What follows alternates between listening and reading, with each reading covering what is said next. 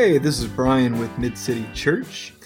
Hey, if you want to learn a little bit more about us, uh, you can check us out online, midcityvineyard.org. You can check us out on Instagram at midcityvineyard, and of course on Facebook, Mid City Vineyard. We worship on Sunday mornings at 10 a.m., and uh, you are always welcome to join us if you're looking for people to gather with and to worship with. A special note, though, we will not be worshiping this coming weekend uh, as we'll be celebrating Mardi Gras. So, no worship gathering this Sunday coming up. In the last couple of weeks, we've been in a series entitled Soul Care. Each week, we've been talking about different ways that we might uh, more effectively care for the essence of our being, care for our souls. And so, this week, our conversation was about the importance of friendship, sojourning with others, or sojourning with another in our life, and just the value that friendship brings. So we're going to head on over to the conversation. Thanks for joining us. Much peace to you. Back to our series on soul care. Again, I want to remind you that when I use the word soul, I'm talking about the, the essence of our being, the, the core of our being, where, where life flows from ultimately. It's how I'm using the word. Uh, we know how to take care of ourselves physically, at least in theory. You know, I don't know if we practice it, but we know it. You know, eat less king cake, eat less cinnamon rolls, eat more fruit, jog, go to the gym, whatever. Uh, we know how to take care of ourselves mentally. Um, oftentimes, uh, even emotionally, we, we, we kind of we've been trained in some of those ways, but we don't have a lot of training when it comes to actually caring for the well-being of our souls.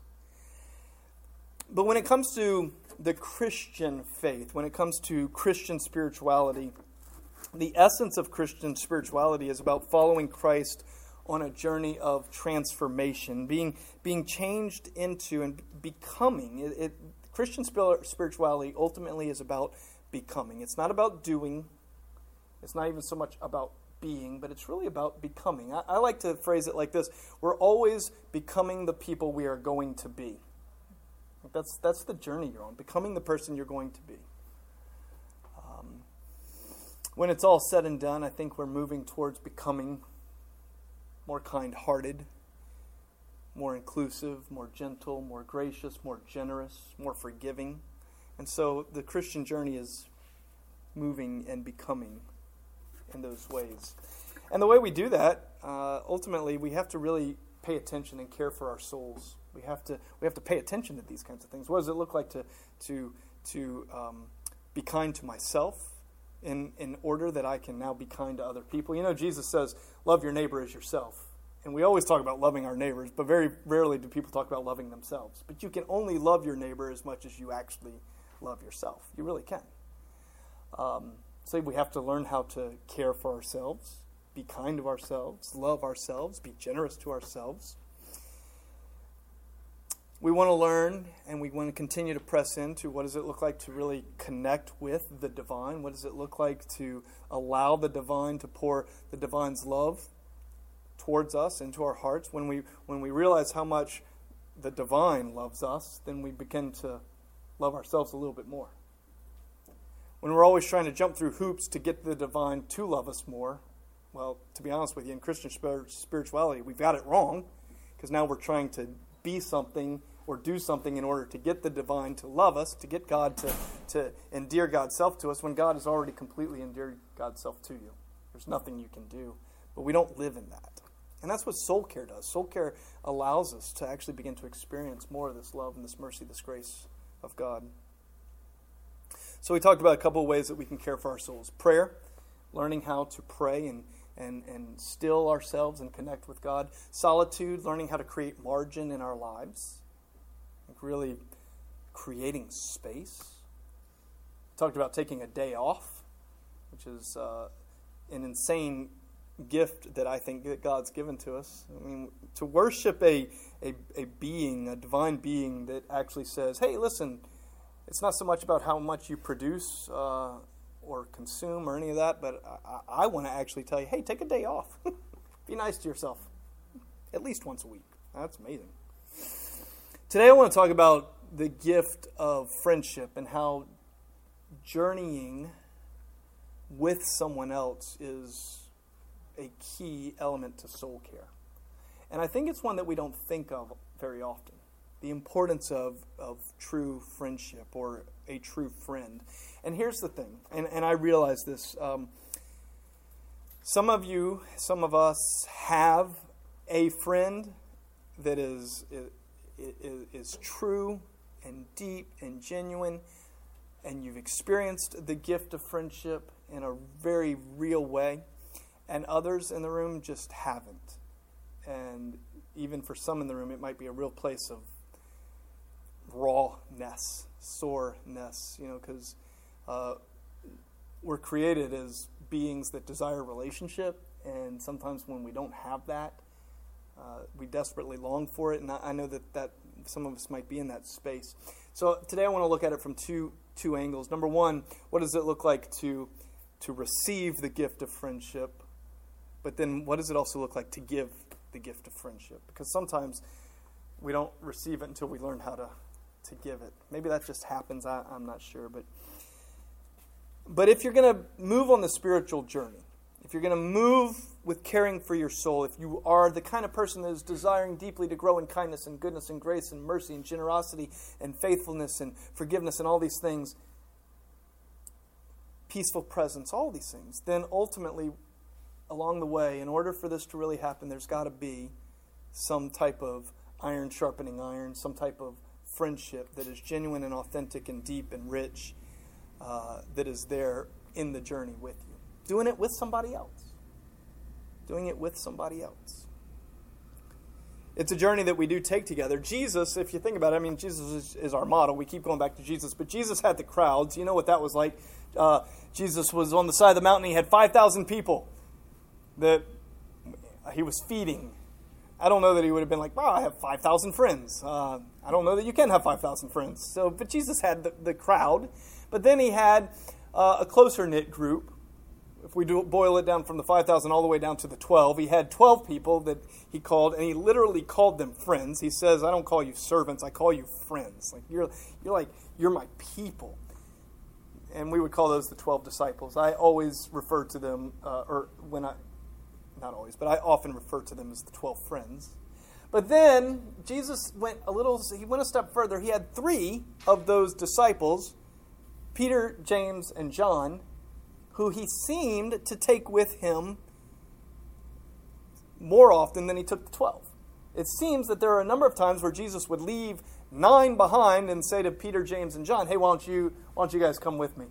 Are a couple of examples of that. In Matthew chapter 5, he's going to. Uh, to uh, uh, see this guy named Jairus. Jairus had a very ill daughter. And it uh, turns out that Jairus' daughter uh, was, was dying, and so Jesus was going to go and pray for her. And in this particular instance, he, he raises her from the dead, according to, to the biblical narrative. But he takes Peter, James, and John with him. Tells Bartholomew and Judas and those guys, he's like, hey, y'all guys, you guys hang out here. Peter, James, John, y'all come with me. Yeah, so they shared a different thing together. Again, in Matthew 17, uh, you might be familiar with the story of the Transfiguration, where he goes up on the mountain and uh, like Jesus turns colors, and I don't know, it's kind of a weird story, but it's, you know, it's kind of neat, maybe. Uh, but he takes Peter, James, and John with him. And then the night of his arrest, he has Peter, James, and John with him in the garden. Kind of neat. Uh, he's going through an incredibly difficult and painful time, and he just he has he has his friends there. You know what's fascinating about that story is uh, his friends kept falling asleep. so he kept going back and he's like, Would you guys please stay awake for just a minute? You know, like, you're my closest friends, you know. Give a crap for just a minute. And it's kind of I don't know. I I'm becoming more and more convinced that we really cannot make the, the soul journey without companionship, without someone to take it with us. And if you don't have that deep type of friend, I think that there in Christian tradition there's even other ways around it through spiritual direction uh, and things like that that I'll talk about uh, at the end and, and for just a moment. But ultimately, relationship and who you are and your soul is cultivated through companionship. It's through relationship that you encounter some of the greatest possibilities in life in the school of love. I'm talking like real friendship. So maybe you've experienced uh, crappy friendship in the past. You know, the kind of friendship where you think you're friends and you do or say something, and then all of a sudden you realize, oh, we weren't friends because you don't see them anymore. Yeah, that that happens to us. That's awful. That's like the worst feeling. I. That's just the worst feeling. I think we've all been there. Um, but even in that, at some point, you get a chance to learn what what love really looks like because you get a chance to practice forgiveness. get a chance to practice having your heart healed um, through through other through other avenues. But spiritual friendship, as I want to look at it, the friendship that you receive, ultimately, here's here's what I, I'm looking for, and I desire this in my life, and I think I have it in a couple of places. Um, and just so you know, the the two, the three, the four friends that that I've moved into this space in my life with, um, some of them don't even don't even live here. Like I've got I've got a friend in Houston who's probably one of my closest friends, another one who lives in Covington, and these are probably some of my closest friends. These are uh, people I've been journeying through life with for 20 plus years. They're not even like I don't even talk to them every week, but they're the kind of people that like you know, like those are my people. There's literally, at this point, I'm, I've finally come to the place of realization that there's nothing I could say, there's nothing I could do, there's no belief I could hold that would scare these two guys away. And that's, that's comforting. Because in most of my circles, like yours, I'm always a little concerned that I could say something or I could change a belief or I could change a practice, and all of a sudden it's like, oh, well, you know.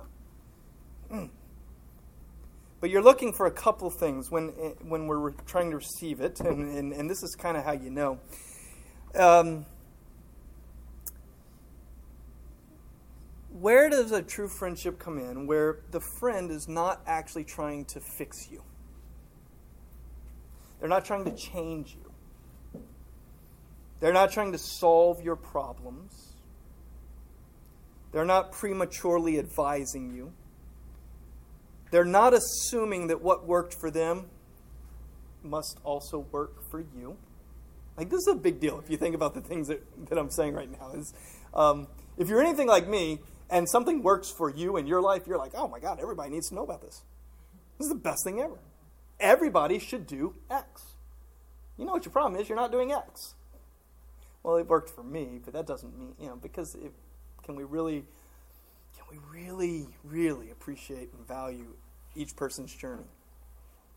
Spiritual friendship is about the gift of hospitality, it's about the gift of presence, it's about the gift of dialogue. I told you about this a few weeks ago, but Job, Job chapter 1 and Job chapter 2. Let me catch you up on it again. I think it's one of the most beautiful examples of spiritual friendship. Gone bad. Uh, Job is this man. It, there's a narrative, there's a story about Job in the Old Testament. And Job apparently is this guy that uh, has a great connection with God. And in the story itself, it says that the accuser goes before God and says, Hey, I know that guy Job really seems to love you, but if, if I got to mess around with Job, he wouldn't love you anymore, God. He would turn his back on you. And so God's like, I, I don't think so. And the accuser says, Well, can I, can I mess around with him? And for whatever reason in the story, God's like, sure. I'm like, oh, that's weird. I mean, that's weird. But uh, so the accuser goes about messing with this guy, Job. And Job's kids get killed in like a earthquake. Uh, Job's camels get killed, and his sheep get killed, and his goats get killed. Uh, Job himself, his own body develops like sores, they call them boils, and all this stuff is going on. Uh, Job's wife comes to him and says, Job, you're a fool. Which that's always fun if your wife, you know, or partner is speaking those kinds of things to you. You know, like, Job, you're a fool. She says, Job, you should curse God and, and just die. Thanks, wife. You know, it's kind of motivational speaker. And check out, check this out. This is really fascinating. This has always been uh, just a really neat. yeah, you and. Let me find old Job in the Bible here. Where'd you go, Job? It's always stinks when you can't find. There he is.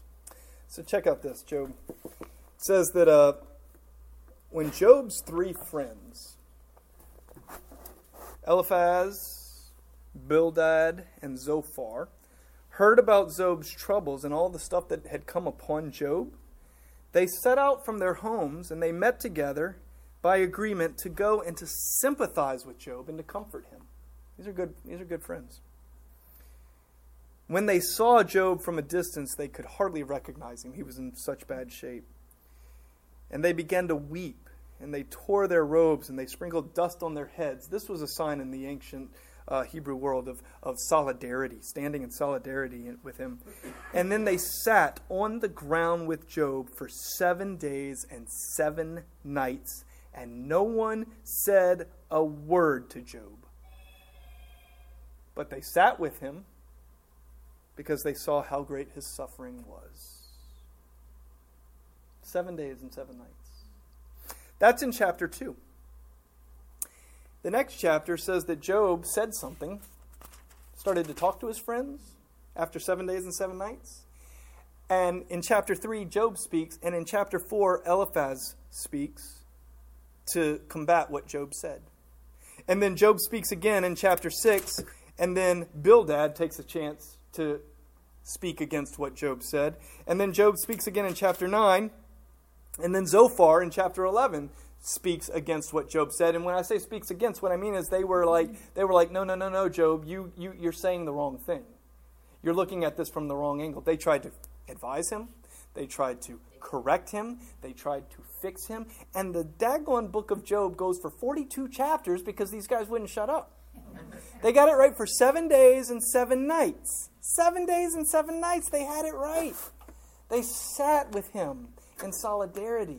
They, they, they listened for one chapter to what he had to say, but then they tried to fix. And my suggestion here is that ultimately, what a real friend in Christ, in Christian spirituality, does is we listen, we watch, we look, and we try to recognize with the person going through it what is God doing in this situation and how might I partner with what God is doing in Emily's life and how might I I partner with Emily as she partners with what God is doing. I, am not assuming I'm not I'm not putting my stuff on it. Now listen, this is much easier said than done. In theory, this works amazing. It's it's, it's brilliant in theory. Oh yeah, all I have to do is listen to Emily and stand in solidarity with, with Emily, press in with Emily.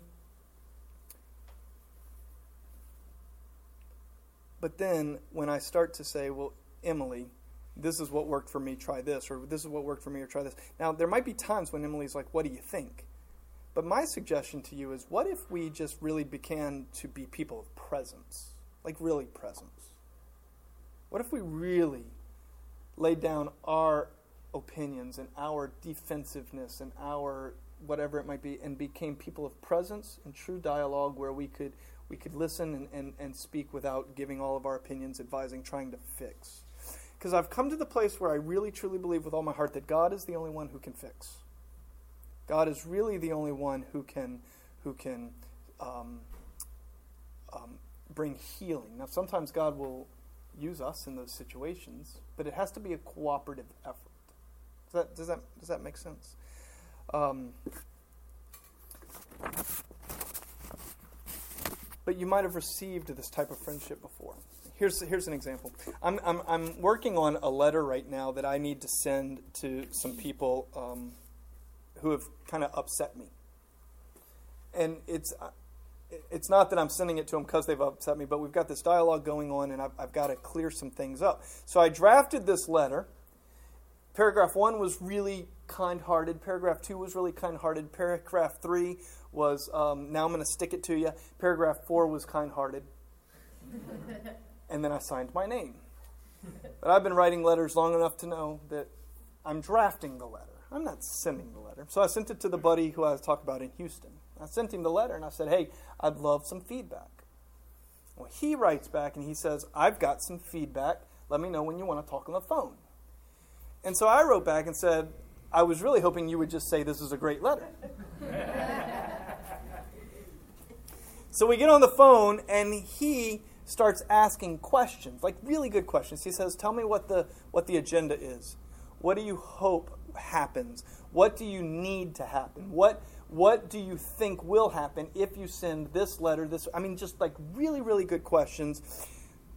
Are you willing to burn bridges? Are you thinking that maybe it'd be better not to burn bridges? Which bridges do you want to burn? Which bridges do you want to keep possibly in place? How does this impact if you send this, how does this impact the immediate future? How does it impact the long term future? I mean, these are like really good questions. And I finally said, You're talking about paragraph three, right? He says, No, I'm, I'm, I'm not. I'm just asking you. And, but he's now he, this is a really good. This dude's really good at this. He's had he's had special training also. Okay, I just you need to know that. Uh, we went to we were in school together uh, for spiritual direction, and so he, he's had very good training. But by the end, I knew in my heart what I, what I needed to do with this letter because his questions were so beautiful without him telling me what I needed to do, without him even telling me his thoughts. Because at the end of it, when he was when we were finally done, he goes, "I don't know. I might just send the letter the way it is." He actually said that. He's like, "But you got to decide what you need to do." Oh, so good, right? Like that's just so freaking good. I was like, "Wow." Yeah, all right. Because he's not sending the letter. He's not burning or building bridges in this particular. I am. I am the one that has to live with it, and he knows that. Oh, that's pretty neat. So that's you know maybe hopefully we have something like that where we receive that. Okay, maybe you do, maybe you don't. What does it look like to actually give it though? Because that's most of the time where many of us need to start. Soul friends, I would call them soul friends. There's lots of books written on this stuff. It's really beautiful stuff. But ultimately, I would say that uh, it's about making room for others in your life, making room for people.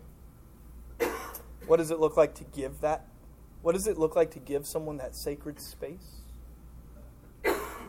To allow them to be who they are the good, the bad, and the ugly? And, it's, and again, this is hard. But I want to be this. You know, like, I love when you got good. I can put up with your good, but can I put up with your bad and your ugly? Sometimes I haven't been very good at that. I want to be. I want to be better at that. Soul friendship is more demanding than giving advice, money, or some other form of help. It's easy to give money, it's easy to give advice. Sometimes it's really hard to give true, genuine love and care, a listening ear. Not take offense, not be offended. It's hard. It's, that's hard. It's just hard. True friendship, and maybe is that place where we allow them to take their mask off and we still love them it's a big deal. Because honestly, I want to be able to take my mask off and still be cared for and loved. A place where deep secrets, dark fears, sources of shame, disturbing questions, anxieties can kind of be put out there and, hey, I still love you. Mean, this is what it would look like to give it. This is what it would look like to give it. Learning to be present to God in the situation. And I read somewhere the most important thing you can do in, in these types of friendships is be the person who is the presence of Christ for that person. Like, how cool is that? Like, what does it look like for me to be Christ's presence in this situation? Again, Job's friends talked, and that was their mistake. they spoke. Now, I'm not I'm not advocating because I know that that's the question. Well, so are you talking like my best friendships are the ones where I don't ever say anything? and no, no, no. I mean, like if you're gonna be friends, you're, you're gonna you're gonna go at this. But but sometimes there are certain friendships where you you learn when it's not your turn to talk.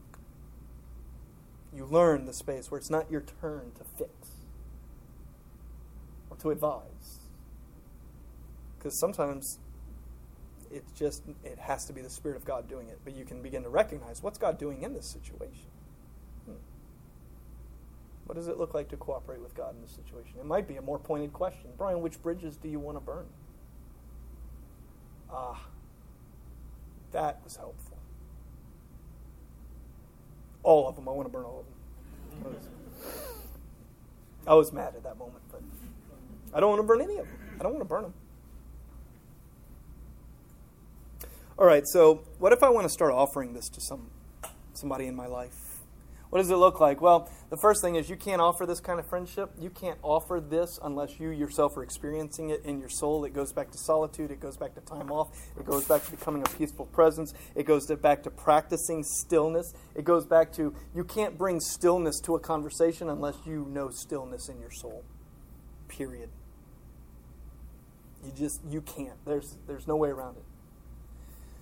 That's why I'm so big on margin that's why I'm so big on taking time to yourself and not producing, not consuming, taking a day off, building this into your life because what you're ultimately doing is you're building into your life peaceful presence and stillness. And when you begin to build that deep within, that's what starts to come out as you practice it. And you can sit in a conversation with someone and their world is falling apart and you can actually be a peaceful presence in that situation. Because internally, you're not falling apart. It's a big deal. We overlook this more than anything else when it comes to soul care. Presence begins with attentiveness, being attentive to people. We have this stillness. We begin to be present. It means that I'm prepared to actually be present to them and absent from me. Whenever you find yourself in a conversation and they're they're pouring out their stuff and you just you're waiting for them to take a breath so that you can tell them what they need to do next you're not present to them. Period. You're not present to them. You haven't heard a word they're saying. Because you're you've been waiting for the breath so that you can advise or fix to be present to them is to be absent from yourself at times I'm, compl- I'm giving myself to this. I'm giving myself to you. Kind of a cool thing. It's a wonderful gift. It's an insane gift. It's an amazing thing that you can give to someone else.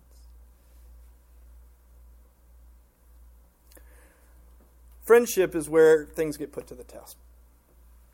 I'm grateful. I like. I'm so grateful. Even in, you know, even in this room, there there's a couple friendships that, at, at, a moment in time I was like, oh, what's where's it gonna go?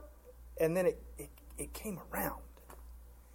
And it's like that's the kind of stuff that makes you just I don't know. You know, it, it redeems your your hope in humanity.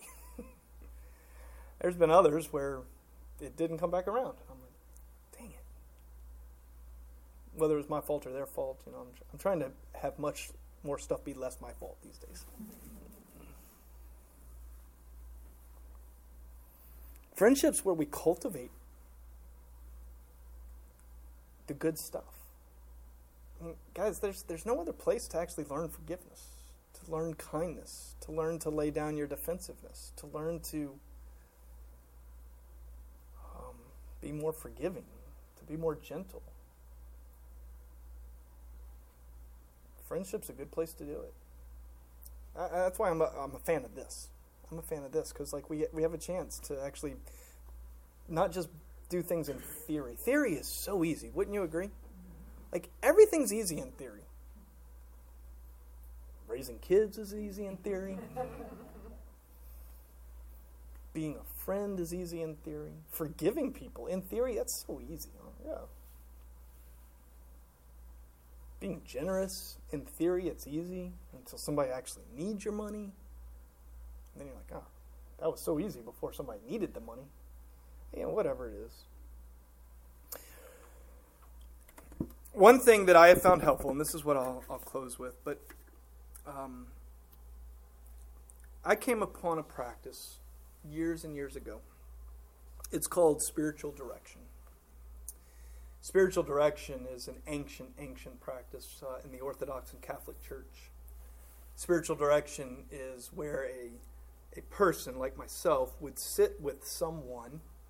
Um, most of the time, these are priests or nuns or pastors, but they were they're they're trained in the art of listening. They're trained in the art of asking questions. They're trained because it, it takes training to. They're trained in cooperation with learning how to. What does it look like to cooperate with God in the life of another person? Spiritual directors are often called sojourners or sacred companions, those kinds of things. But sometimes we don't have the friend that we're talking about, but we we need someone who would be willing to sojourn with us. And I put this out there for anyone who might not have that particular friend right now that sometimes spiritual direction and having a spiritual director is one of the most beautiful ways to go because you have a chance to sit with someone and their sole responsibility is to be present to you and to God in your life. I meet with a spiritual director. I've met with my director, same director now for six years. My director has books of notes. My director was with me during my um, uh, suicidal years. Year it was a year, but, but during that time where I was I was at the at the end, my director was with me. Has notebooks from it.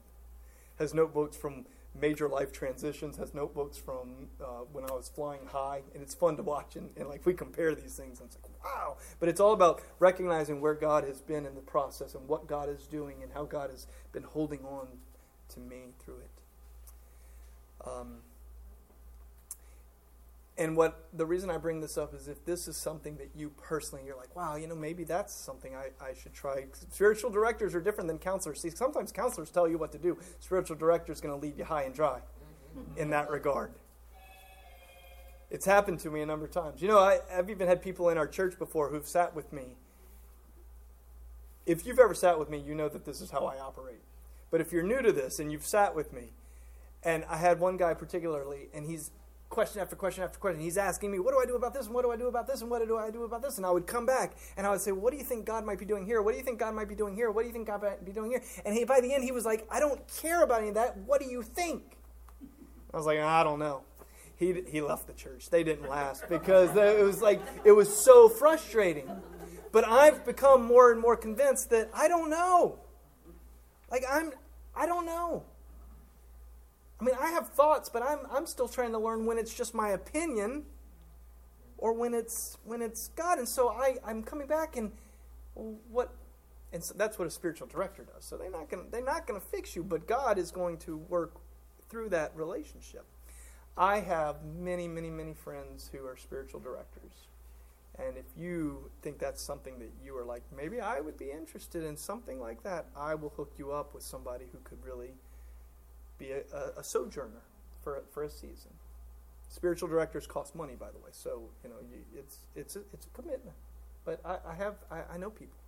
I know I know people. It's one of the only times in my life I can say that.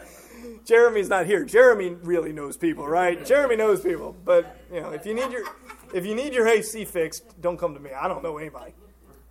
But if you need a spiritual director, I know people. I would I would encourage you to give it thought. Give it thought. But beyond that, in your own journey, your own journey of soulful care, what does it look like to do you have a friendship like that? And what which ones do you have that might could you could invest more into it towards giving that type of love and, and friendship? Um, the gift you give ultimately i do believe it, it starts to come back around. Don't let anybody ever tell you that friendship is easy though it's not for the faint of heart. But be that person. Oh man, so cool. Be that person. I think it's critical. One one author said it like this. I didn't start out with this quote because I think it's almost it could be almost painful. But he says, one of my favorite authors, he says, look, if you're making significant process on the transform, transformational journey of Christian spirituality, you have at least one friendship that really supports that journey. And if you don't, then you're not you're not making the journey. But I can finish with that because I think even a spiritual director and oftentimes can come back to being that for, for many people as, as we're as we're starting down that path. We need it. I think it's incredibly important. I think Jesus gives us a great example of it.